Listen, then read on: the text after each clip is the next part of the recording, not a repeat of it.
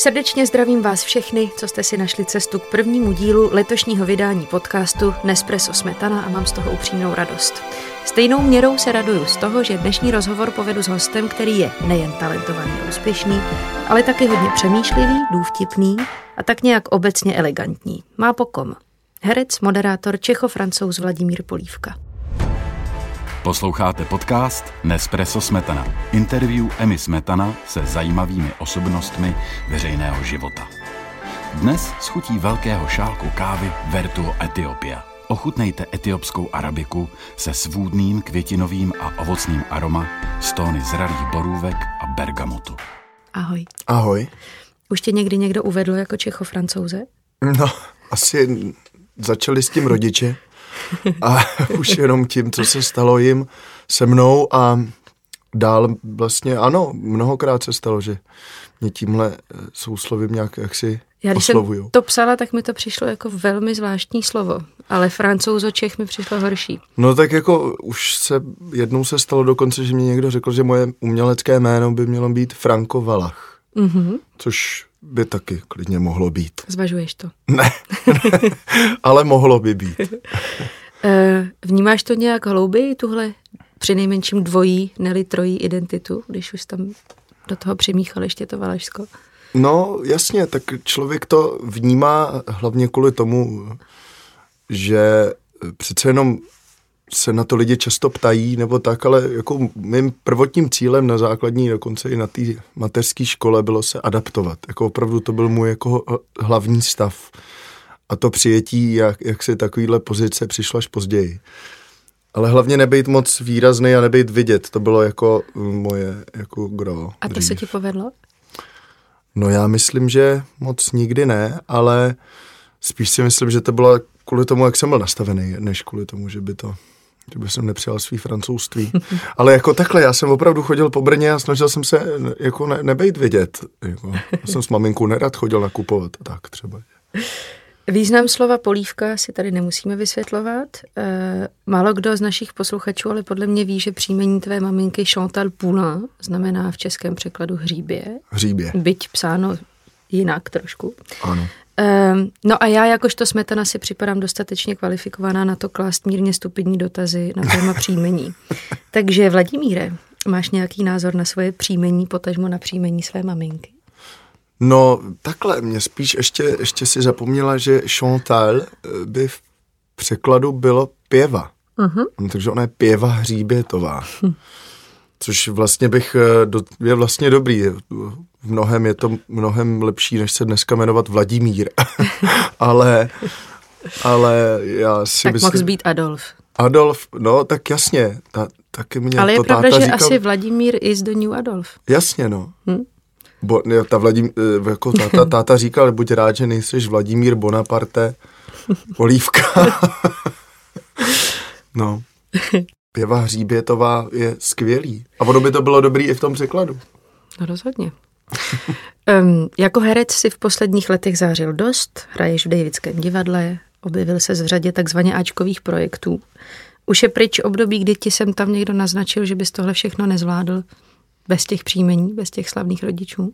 No, to si myslím, že už vlastně dávno, respektive uh, já jsem si dal dost záležet na tom, aby, aby to bylo jako čistý.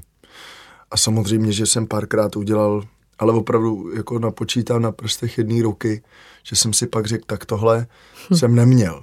Jako jo. Ale spí, neměl jsem to dělat, protože jsem se uvědomil, že to bylo zneužití. Nějak mě, nebo mě, nebo mýho jména, nebo jejich jména, tátova jména, jako vlastně skrz mě.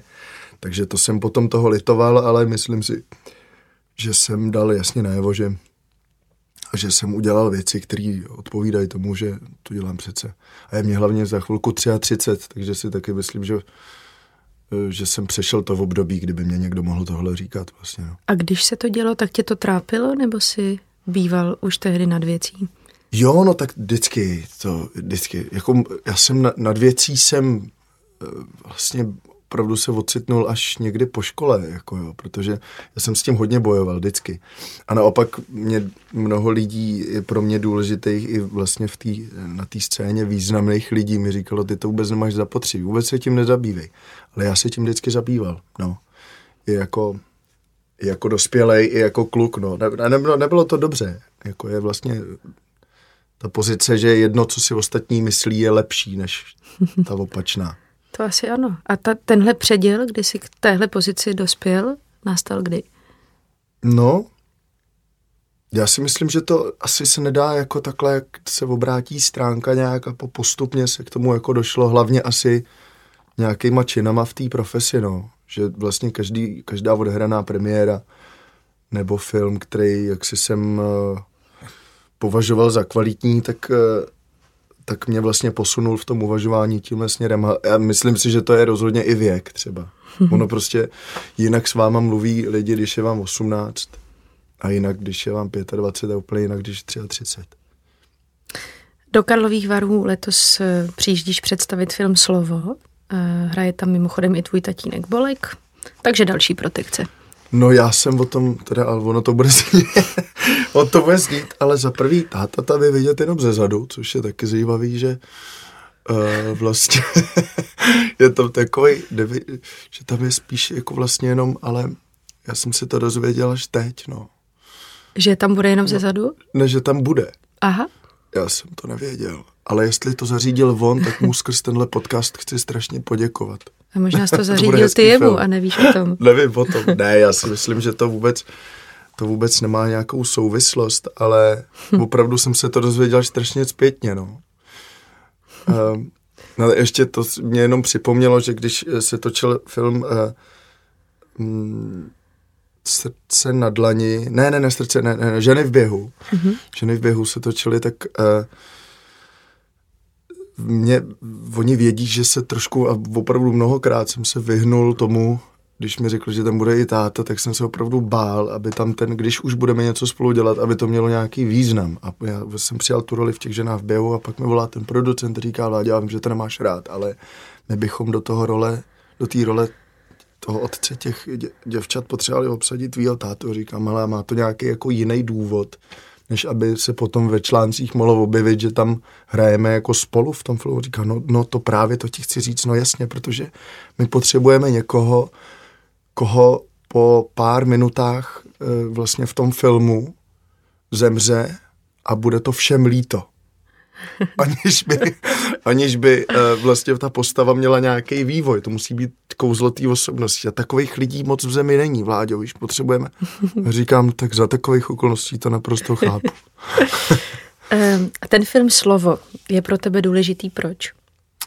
Film Slovo je pro mě, protože za prvý Beata, vím, že jsme se párkrát viděli a působí na mě jako strašně chytrá a přemýšlivá ženská. Mluvíme o režisérce. Ano, Beata Parkanová a i obsazení mě přišlo skvělý. Tam je Martin Finger, který eh, je pro mě už od eh, představení světa nápravce v divadle komedie prostě jeden z nejlepších českých hráčů.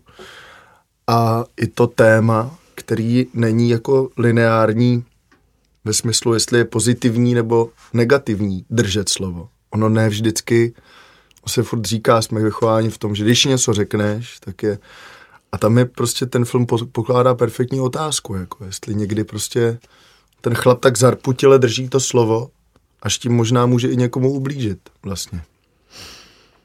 Existuje film, o kterém bys řekl, že je tvůj nejoblíbenější? no já si, já vlastně jsem viděl tolik dobrých filmů, že to je hrozně těžký říct pro mě, který, ale vždycky, když se mě na tohle někdo zeptá, tak uh, řeknu The Artist, to je uh, Jeanem Dujardin. Jean No, Jean Dujardin. A to teda je prostě úplně perfekt. To, to mě vždycky, vždycky se na to vzpomenu, jak mě to pobavilo, ten film, jak to bylo jako jiný. Ale těch filmů dobrých je moc, ale tohle bych tak dobře, tak řeknu tenhle. Uh-huh. V centru dění je v rámci Mezinárodního filmového festivalu v Karlových Varech i Nespresso, takže když dovolíš, mám tu pro tebe obligátní kávovou anketu. Ano. Espresso nebo lungo? Lungo. Do jak velkého hrnku kafe? No, já, já, já si nevím, jaký jsou velikosti. Uh, no, tak třeba... Do, velký, do toho většího. Takže Vždycky... ten nový systém Vertuo je něco, z čeho já sáš, ty větší kapsle, mm-hmm. větší objem. No, tak z toho já sám, teď si mi to řekla, že tak teď z toho já sám, protože si to hodlám pořídit.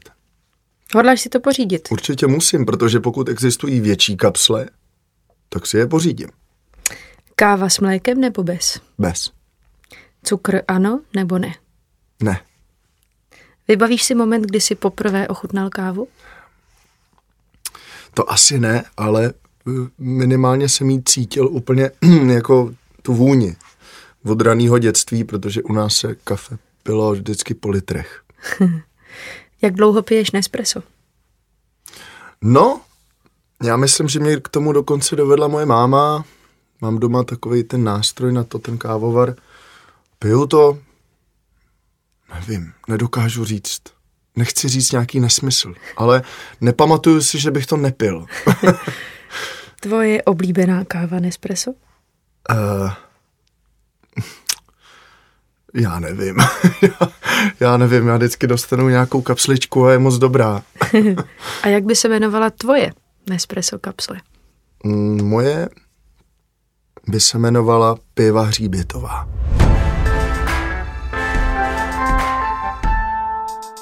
Měl si točit film o československých legionářích zrušeno. Měl si točit film s britskou produkcí zrušeno. Hmm. Jak tyhle rány osudu, byť jsou třeba jen pracovního rázu, snášíš? No, to, to je dobrá otázka. Já, já vlastně uh, se, hodně lidí říká vždycky, říká, tak, tak se to mělo stát. Já se ptám, proč se to mělo stát. Uh, tyhle ty věci jsou horší věci. Další věc, co vám řekne mnoho lidí, uh, na takovou jsou horší věci. Nic si z toho nedělej. Jako jasně, ale štve mě to moc, protože mě jako opravdu záleží na tom, abych tu práci dělal dobře a ještě víc by mě bavilo, kdybych mohl dělat dobrou práci dobře. Ale ne vždycky si můžu vybrat to, co dělám. Ne úplně vždycky. No. Um, tak jak nejistá je dnes pracovní budoucnost nebo dokonce přítomnost českého mladého herce, který to chce dělat dobře v dobrých projektech? No, e, strach jde spíš z toho, že těch projektů bude ubývat. Taky člověk se musí rozhodovat někdy, že jo, mohl bych taky třeba odmítnout práci na nějakým širším projektu, eh, který mi dá nějakou stálou práci, ale pak bych musel prostě dělat výškové práce, nebo já nevím, či bych se úplně přesně mohl živit, protože divadlo to rozhodně není. To jako opravdu nejsou ty peníze, které by byly jako snesitelný. Takže e, budoucnost si myslím, že ještě téměř nejistější, než e, když jsme se bavili, jako po, co bude po covidu, tak to, co bude po covidu, teprve přijde, si myslím. Obávám se, co se týče financování jako zajímavých českých projektů. Bude jich vznikat míň a tím pádem bude i míň lidí, kteří v tom budou moct být obsazení. No. To znamená, že ta jistota toho herce nikdy nebyla v pořádku, ale myslím si, že to je mno, ještě mnohem, mnohem horší. Takže kde tu vnitřní jistotu aby ses na tom světě cítil, jakž tak stabilně hledáš? No na divadle. Mm-hmm. Vlastně to je ten důvod, proč eh, si myslím, že divadlo dělá spousta lidí. To rozhodně peníze nejsou, rozhodně to ani není nějaká sláva, a, ale je to, je to něco, co ty herce si myslím, který respektuju, naplňuje, protože si tam můžou do toho investovat to, co třeba nemůžou, když ne, se nedělají třeba právě zajímavý filmový projekt nebo tak. Sem tam i moderuješ. Kromě jiného si předloni přijal nabídku na uvádění primetimeové show Tvoje tvář má známý hlas. No. Bral si to jako další roli? No, no já Nebo... jsem si původně myslel, že to bude jako jinak, že, že se dám jako do obleku a že to bude a postupně jsem zjistil, že to skutečně role musí být nějakým způsobem, že nějaká jako žoviálnost nebo taková jako jako bytí v té show, že, že, to, že mě to je tak, jako mě to není úplně blízký, ale že vlastně se to nějak musel přijmout a vlastně mě to bavilo a byla to perfektní zkušenost ve chvíli, kdy byly všechny divadla zavřený a, a, a vlastně se nic ani netočilo, jenom vlastně nemohli, protože ty filmaři e, že jo, nemohli ty peníze do toho investovat, protože nedej bože, že by někdo to dostal, tu nemoc, ten covid prostě, tak oni by to museli zrušit, to natáčení. Takže pro mě to byla obrovská příležitost se dostat e, a něco dělat, jako ve smyslu a byla to perfektní zkušenost. Jako. Takže by si to zopakoval? To je otázka druhá a asi bych nad tím musel pořádně zapřemýšlet, ale to, moder, jak říkám, moderování, pro mě to je vždycky e, v něčem jako výzva úplně jiného ražení. Vždycky, když mi někdo řekne, pojď, ale to může být třeba jenom nějaký menší moderování třeba pro 100 lidí, tak stejně je to výzva úplně odinut. jakože k tomu přistupuju fakt úplně jinak. A ba- taky si tím člověk může sem tam i přivydělat. Baví tě bavit lidi, nebo si jako herec, jako performer spokojenější ve vážnějších polohách? No, když mám možnost pobavit lidi, tak mě to jako těší. Myslím si, že se to i párkrát povedlo, ale třeba u toho, u toho já, já musím říct, že u filmu se jako dokážu smát mnohem méně než na divadle. Na divadle teda myslím tím, že když jsem divákem na divadle nebo když jsem divákem u filmu. A já se víc směju na divadle prostě lidem, protože mně to přijde takový, že no, nevím, je to nějak mě blíž, jako. Takže na divadle cítím ten smích, protože když se něk, když jsem ve filmu, tak o něm nevím, jestli se tomu někdo směje, ale na divadle jo. A když si na divadle a lidi se smějou, tak se nestává, že to na tebe přeskočí a začneš se smát i ty na jevišti? Ne, ne, já se nes... když se diváci smějí, tak já se nesměju, ale začnu se smát, když uh, třeba nevím, když ten kolega něco jako, málo kdy se to jako stane, to jsou, já nechci jako používat žádný kliše, ale někdy, anebo se někdy třeba stane a stalo se to párkrát, i, jsme se o tom bavili s Jardou Pleslem, že se mu to taky děje, že z ničeho nic, jako třeba hrajeme, dejme tomu Shakespearea a najednou v nějaký situaci, jaký únavy, nebo já nevím, co to přijde, ale najednou si uvědomím nějakou absurditu té chvíle, že my tam říkáme slova na sebe navazující, kterýma nikdo nikdy nemluví. Mm-hmm. Na sebe tak jako mluvíme.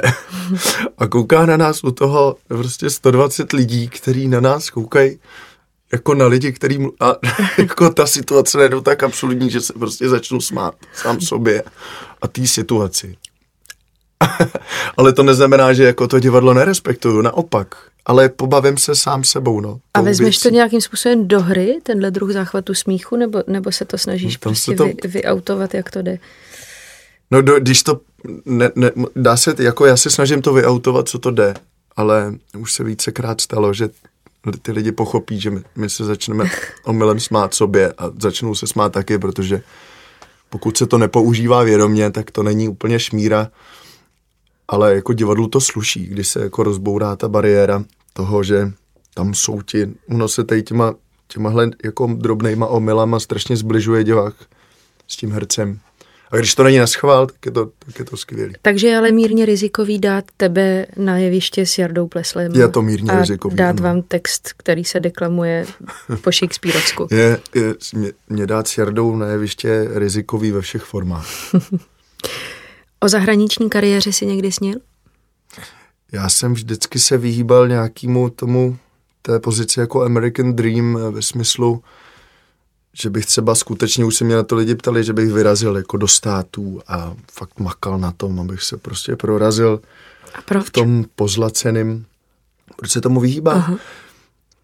Já si myslím, mě, mě je ve své podstatě, si myslím, že to musí být nějaký jako nějaký osud, aby to k člověku vlastně došlo. Myslím, tady tohleto velký pozlátko nějaký a já o tom ani vlastně nesním. Já si myslím, že se dá dělat třeba opravdu zajímavé věci se nemusí dělat, když to řeknu blbě, tak eh, ve velkém divadle pro 900 lidí, ale já dělám v divadle pro 120 lidí a stejně ty věci mají velký dopad a jsou jako důležitý. A stejně tak si myslím, že není prostě pro mě nějak, eh, když ke mně ta práce přijde ve smyslu, že já jsem v castingových agenturách, já na tom mám dobrou angličtinu, dobrou francouzštinu, když to přijde, tak to přijmu a udělám to. Já bych proto udělal, kdybych dostal třeba hezkou věc, tak proto udělám i to, že se třeba pohnu určitým směrem nebo si někam odstěhuju na to, abych to mohl dělat.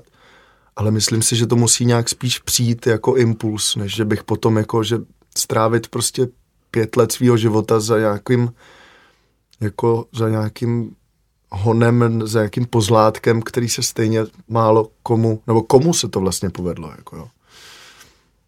A nebo ve své podstatě potom jsou herci český, nebudu jmenovat, ale jsou skvělí český herci, kteří v těchto těch zahraničních velkých projektech hrajou vždycky jenom nějaký východní lumpy.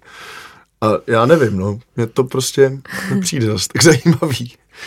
jako. mm, mluvíš o sobě jako o Evropanovi. Dokázal bys žít jinde než v Česku? Třeba z, i z jiných důvodů než z pracovních. Jasně, no, uh, jasně. Ale já bych určitě já jsem žil v Kanadě přes půl roku na, jako na studiích strávil jsem nějaký čas i ve státech. Já, ale jak říkám, no, ten Evropan, kterým se nazývám, je i to, protože se sem vracím a protože mě to nějakým způsobem jako vyhovuje. A vždycky to tak bylo. A myslím si, že vlastně i, i vzhledem k tomu, co se děje, je dobrý u toho bejt, jako a moc toho, moc toho neutíkat, no. Ve smyslu... Máš na mysli tu katastrofu na východ od nás? I to, ale i, i jako svoji pozici vůči tomu všemu. I ve Francii opravdu se dějí věci, které jako jsou na nějakým jako že se to teď nějakým způsobem všechno mění, neřík, ne, já vůbec nejsem žádný zastance jaký katastrofický scénářů, ale ta, tou proměnou ta společnost probíhá a mě to jako zajímá u toho bejt a dokonce mě možná i zajímá z toho něco těžit. A nesobecky, ale třeba z toho může vzniknout nějaká reakce, jako zkušenost životní, která bude prostě třeba hrozně důležitá a potom zase třeba pro mý děcka nebo něčí jiný děcka, kterým budu moct eh, říct, co jsem to tehdy vlastně věděl. Jako. A třeba to je posune. Ale chci to vědět, no. Jak si pro sebe to evropanství definuješ?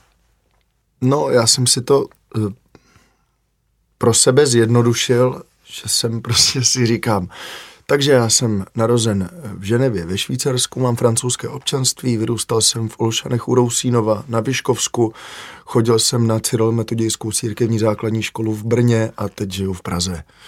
Takže eh, já si to definuju, jak si to definuju, no, jako zodpovědnost a, eh, a jako svůj vlastní pocit, že to prostě, já jsem vlastně v tomhle strašně optimistický, no. Myslím si, že té negace kolem evropanství je kolem nás víc a víc, ale já to vůbec takhle necítím a nemyslím si, že by to bylo něco, co bychom měli v sobě popírat. Takže já jsem vlastně zastánce, spíš než že bych eh, nějak věděl, jak to definovat. Já jsem zastánce evropanství. Z letošního rozhovoru pro aktuálně CZ cituji. To nejlepší mám teprve před sebou, svoji životní roli teprve odehraju. Všechno to sladoušství, které ve mně bohužel nebo bohu dík do mých třiceti bylo, se pozvolna začíná s prvními vrázkami měnit. Jak by ta životní role měla vypadat? Oh. No zajímavěji, podle toho, co si teď přečetla, tak by to mělo být zajímavější než před tou třicítkou. Mm-hmm. Hlavně to jsem tím asi chtěl říct, že uh, si opravdu mě je rok od roku líp. Jednoduše, vlastně, mám ten pocit. A možná, že to je i nějakou orientací v sobě, nebo tím, co jsem přesně, jak jsme se o tom bavili před chvilkou, co jsem potřeboval pokořit, co se mě chtělo, co jsem zvládnul pokořit a co jsem ještě nezvládnul, jako všechno to je obsažený. A já si prostě pořád myslím a cítím to, že mm, to nejlepší odehraju ale možná i to nejlepší napíšu, to nejlepší vysochám a to nejlepší ještě teprve prostě přijde. No, nebo to nejlepší vytvořím. Nějak. Ale jsem přesvědčený o tom, že mě ty, jakože opravdu to, na co, když se mě někdo zeptá, co byla tvoje nejlepší role, tak to teprve bude. Jakože řeknu, no, to bylo po té 33. Když mě bylo 34 a půl třeba když už to budou poslouchat určitě filmaři, tak to takhle vidím, pánové a dámy. Když říkáš, že to možná napíšeš, tak to by bylo co? Báseň, román, divadelní hra, jo. scénář. Mě, mě, jo, mě to jako mě láká scénář a stejně tak eh, vlastně já rád píšu celkově, takže mě, mě si myslím, že čeká nějaká knížka, no. Téma? Určitě.